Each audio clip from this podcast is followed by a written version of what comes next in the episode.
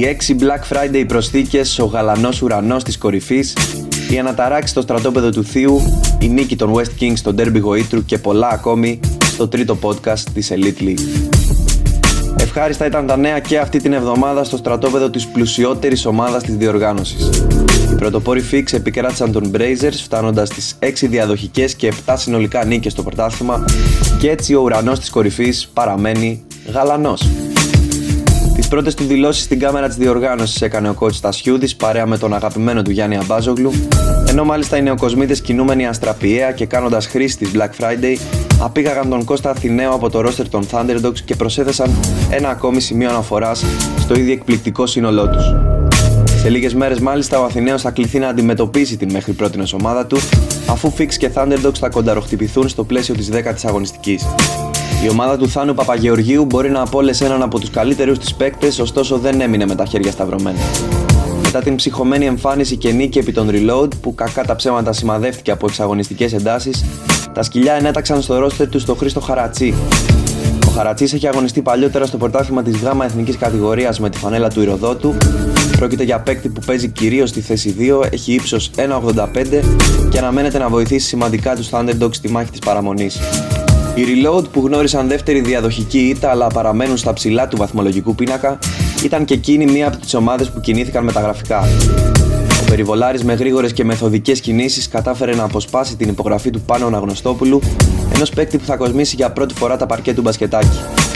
Ο Νουλ, όπως αρκετοί τον γνωρίζουν, ήταν μέχρι πέρσι αμβληματικός αρχηγός του Ίωνα Αγίου Στεφάνου, ενώ έχει γράψει τη δική του ιστορία στα παρκέ της ΕΣΚΑ με τη φανέλα της ΕΦΟΑ. Σίγουρα πρόκειται για μεταγραφική προσθήκη από το πάνω ράφι για τους Reload που έχουν πληγωθεί σημαντικά από τραυματισμούς το τελευταίο διάστημα. Την πιο ηχηρή μεταγραφή πάντως φαίνεται πως έκανε ο Σπύρος Κλαβενίτης και οι Wargamers. Οι πειραιώτες πρώην πρωταθλητές έκαναν το μεγάλο μπαμ φέρνοντας στο λιμάνι τον θηριώδη Θανάση Θόδο. Ο σέντερ ύψους διακόσια δεκαπέντε εκατοστών, που παλιότερα έχει αγωνιστεί στην Basket League με τη φανέλα των Τρικάλων, δίνεται στα ερυθρόλευκα και αυξάνει σημαντικά τις πιθανότητες της ομάδας για τον τίτλο. Η πέμπτη ομάδα που πρόλαβε να κινηθεί μεταγραφικά σε αυτό το εικοσιτετράωρο παράθυρο που άνοιξε η Black Friday ήταν ο Αντίλαλος. Η ομάδα με το χαρακτηριστικό μαυροκόκκινο χρώμα θα έχει πλέον στο ρόστερ της τον Παναγιώτη Κουλούρη, που μέχρι τώρα φορούσε την φανέλα των Στιφάδο Bulls.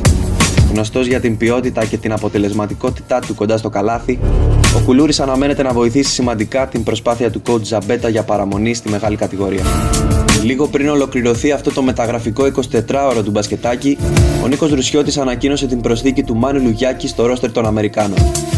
Ο Λουγιάκης επιστρέφει στα παρκέ του μπασκετάκι αφού είχε αγωνιστεί με την φανέλα των Γκουρούδων τη σεζόν δεκαεννιά είκοσι, παίζει στη θέση πέντε, έχει ύψος δύο πέντε, ενώ παλιότερα έχει φορέσει τη φανέλα του Φάρου Κερατσινίου, της Πεντέλης στη Γ' Εθνική και οι πληροφορίες μας λένε ότι ήταν και συμπαίκτης με τον Κοψιδά στην ομάδα του Χαλανδρίου.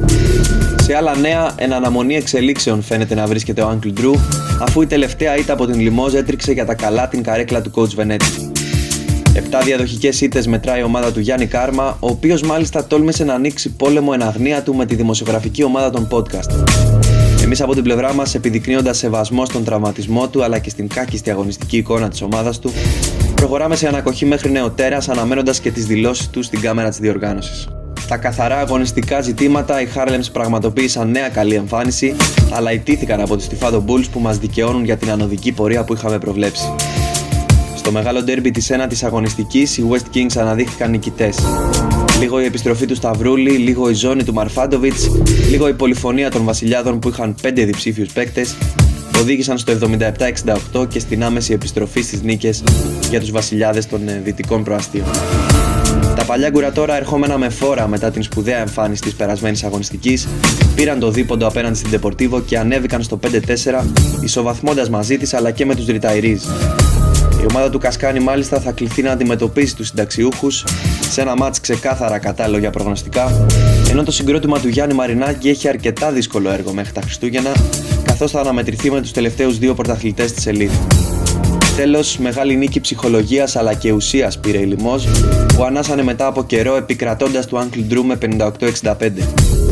Εντύπωση πάντως προκάλεσε το γεγονός ότι η ομάδα των Πατίστα Ευρυπιώτη και Κώστα Δαβιλά δεν εκμεταλλεύτηκε την Black Friday παρά το γεγονός ότι αντιμετωπίζει σοβαρά προβλήματα με τις παρουσίες της.